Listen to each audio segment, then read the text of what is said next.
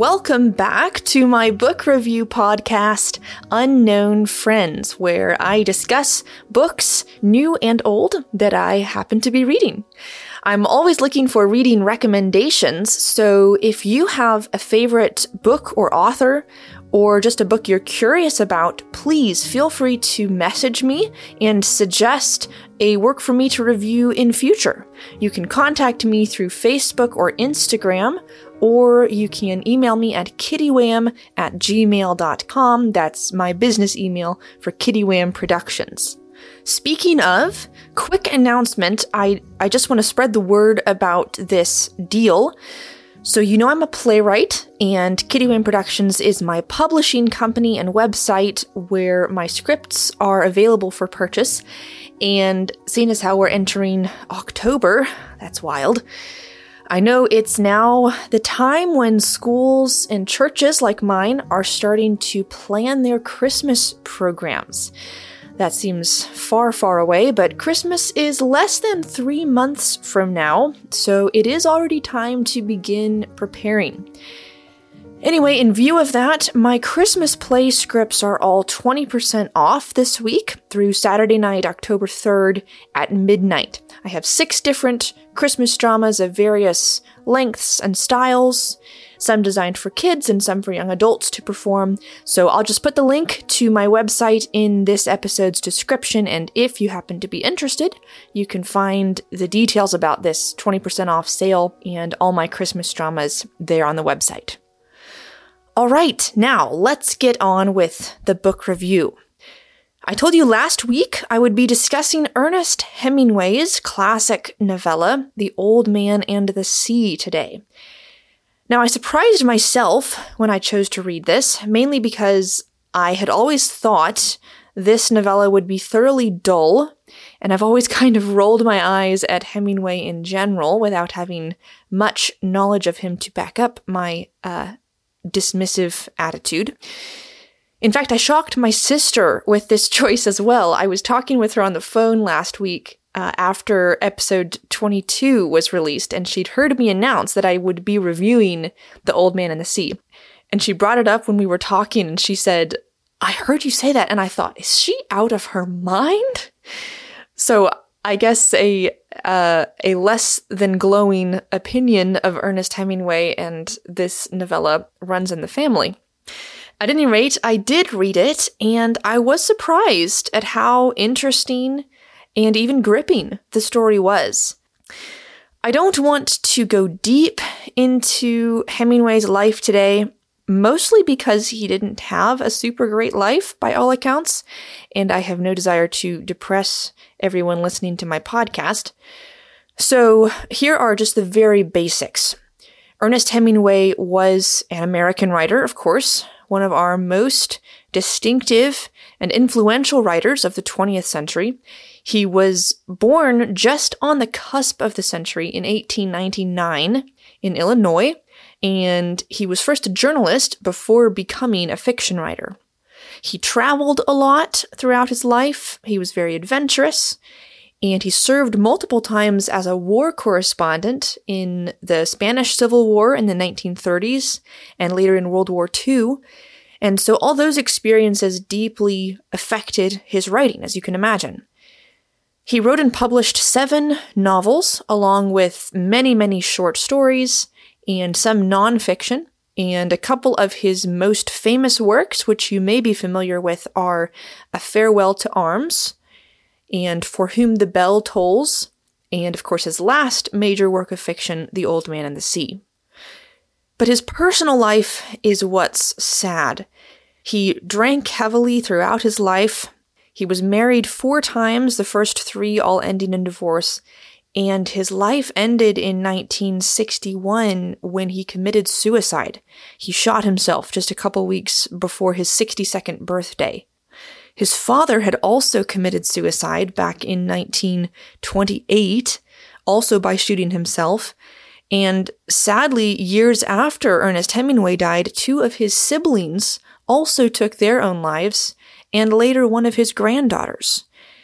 So, tragic stories there. I, I know very little about the causes of all of these heartbreaking events, but I think it's clear Ernest Hemingway was troubled and it wasn't just him, sadly. There seemed to have been, you know, problems perhaps in the family.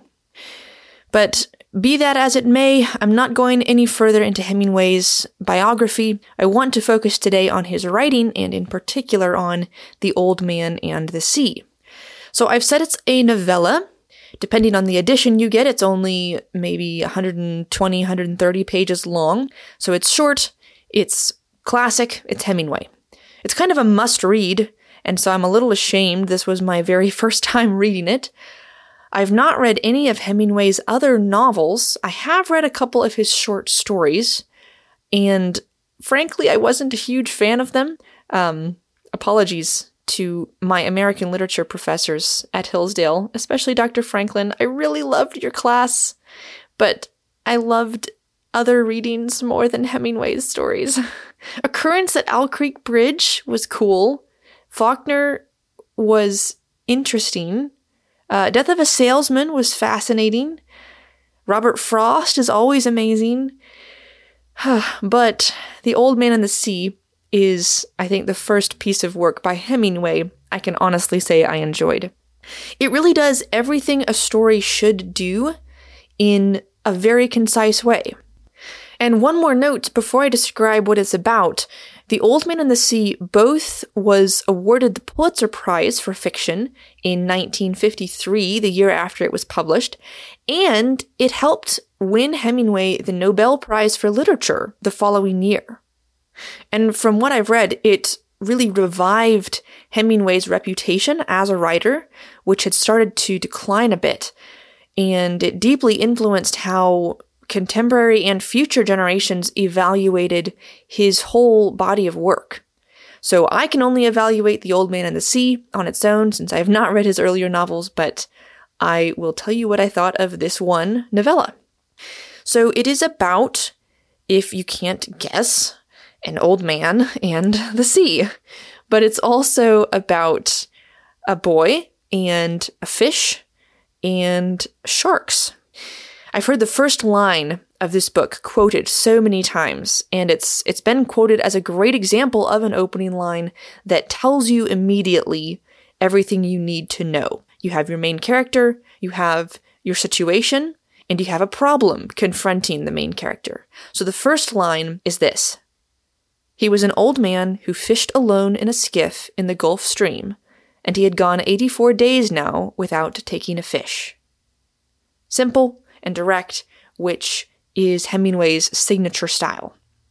So the old man's name, as we soon learn, is Santiago, and he lives in Cuba, though I believe he's uh, Spanish by birth. He is a skilled, experienced fisherman, but his luck has been very poor lately, and so he's not caught a fish in 12 weeks. Now, in the past, he has had a kind of apprentice, a boy who fished with him and helped him a great deal since uh, Santiago is obviously an old man. It's kind of in the title. But during this long dry spell, the boy's parents have insisted that he work on a different fishing team because Santiago's luck has run out. He's old, and the boy needs to work where there is a future for him. Now, the boy would rather fish with the old man who has taught him so much and whom he loves dearly. So he helps him in the little ways that he can, but he's not allowed to actually fish with him anymore. So the 85th day dawns, and old Santiago goes out on his skiff yet again, determined to catch a great fish if he can. And to get a brief but uh, eloquent vision of Santiago's character, his inner character. All you need to read, really, is the third paragraph of this book, which is just a single sentence. Hemingway writes Everything about him was old, except his eyes, and they were the same color as the sea, and were cheerful and undefeated. Now, that description is essential, and we'll come back to it in a minute when we discuss the book's themes. But the plot continues fairly simply, and the work is so short I can't say much or I'll already be spoiling the ending. But um, the old man fishes. He remains out at sea for a couple of days. He encounters a, a glorious fish, a huge marlin, and he strives to catch it. Now, in one sense, it's the story of Santiago versus the Marlin. In another sense, it's Santiago and the Marlin against a number of sharks, which appear later. And so, to encompass both of those struggles, I think Hemingway chose to title the novella simply The Old Man and the Sea, and probably he chose it for other reasons as well. But what elevates such a simple plot line to make this story worth reading and worth apparently being awarded a Pulitzer Prize.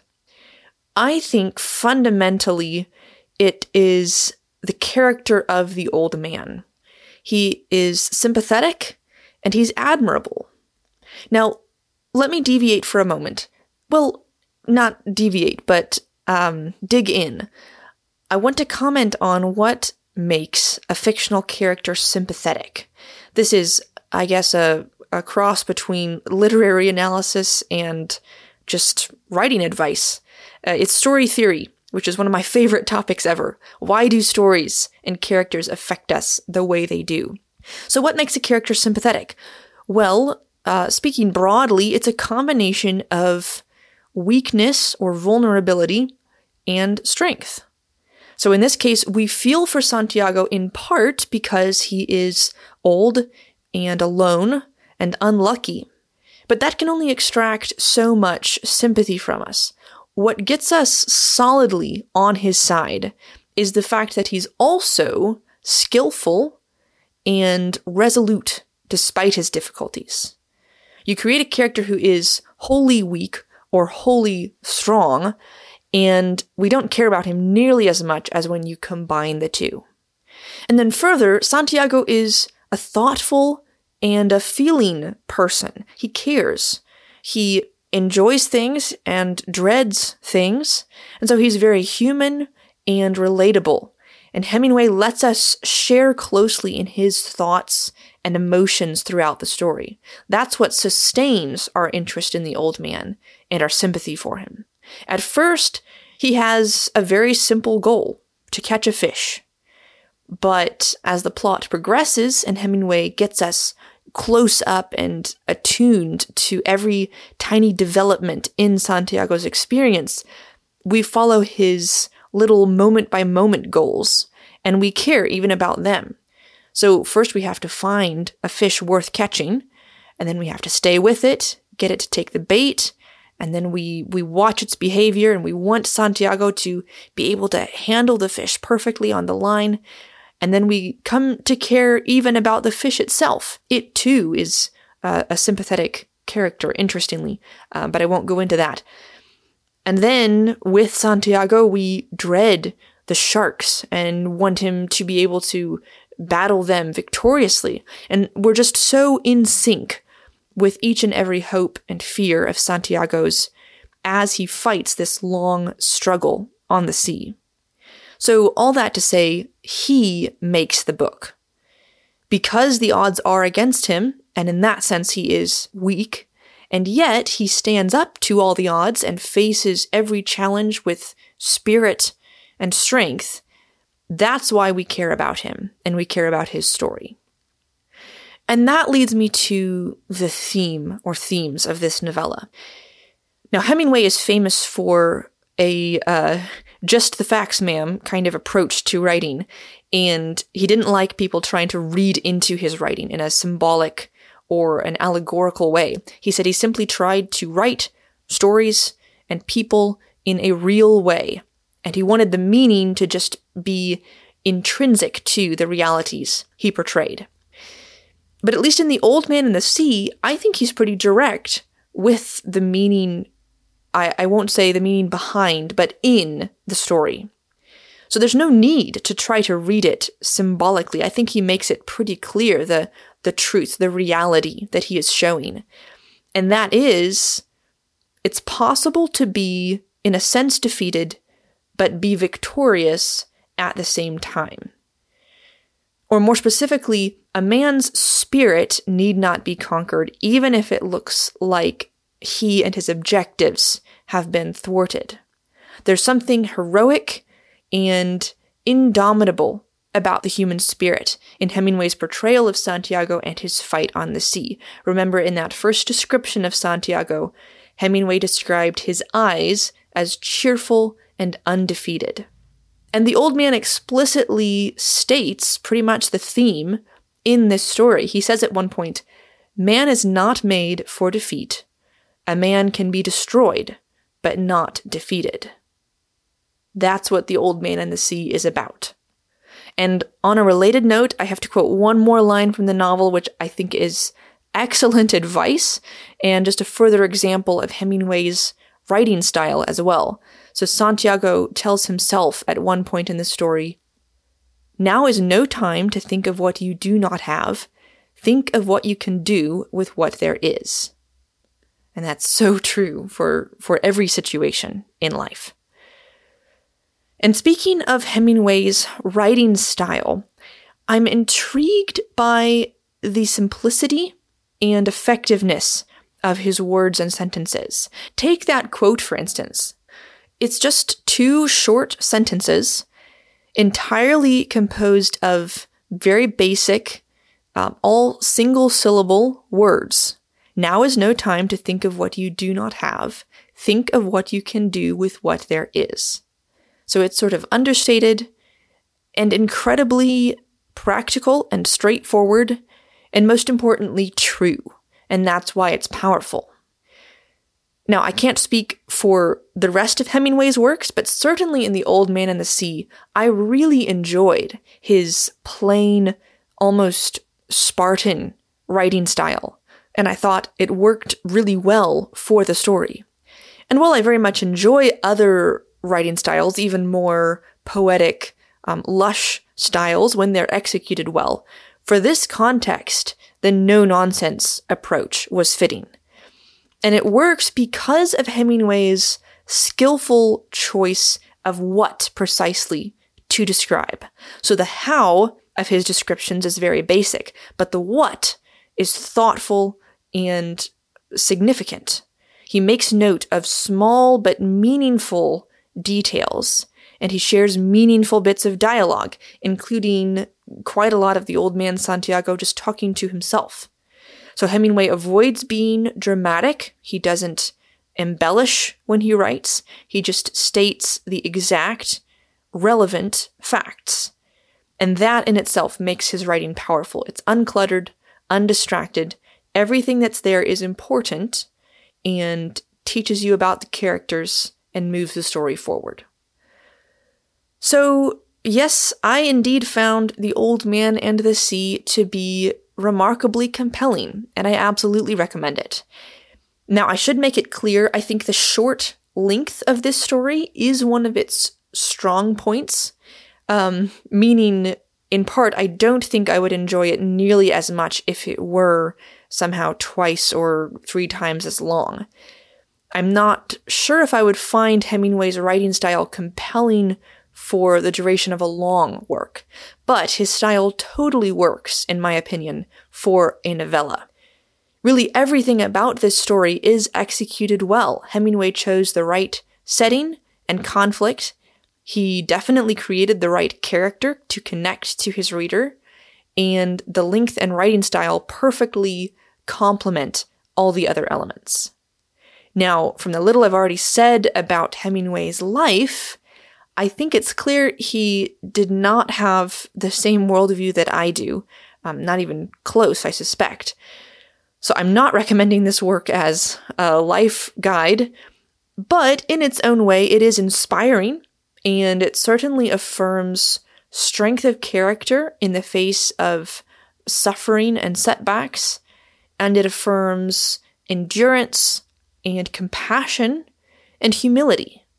And beyond that, it's fascinating from a writing perspective in the way it accomplishes everything a good story should and does so with incredible efficiency. So I definitely think there's a lot to learn from this novella. I'm not 100% sure it should be taught in high school as it sometimes is, not because there's anything um, inappropriate in the story, but just because I'm not sure high school is the right age to understand what the story offers or appreciate it. At least I'm pretty sure if I had read it in high school, I would have thought it was kind of boring, which is now not at all what I think.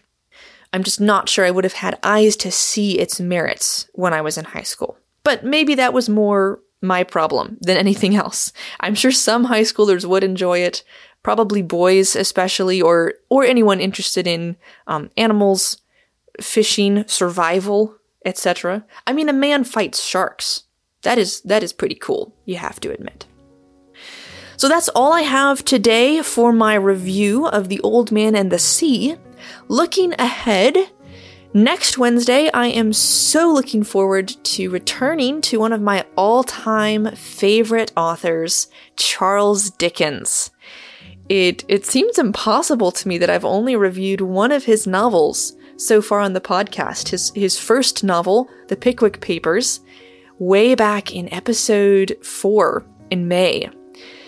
But I am now making my inevitable periodic return to 19th century British literature next week. I'll be reviewing Dickens's novel Little Dorrit. This is a wonderful classic book.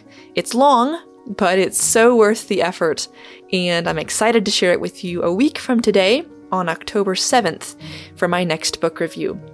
I hope you join me then. Don't forget to subscribe to the podcast if you haven't already, and thanks so much for listening.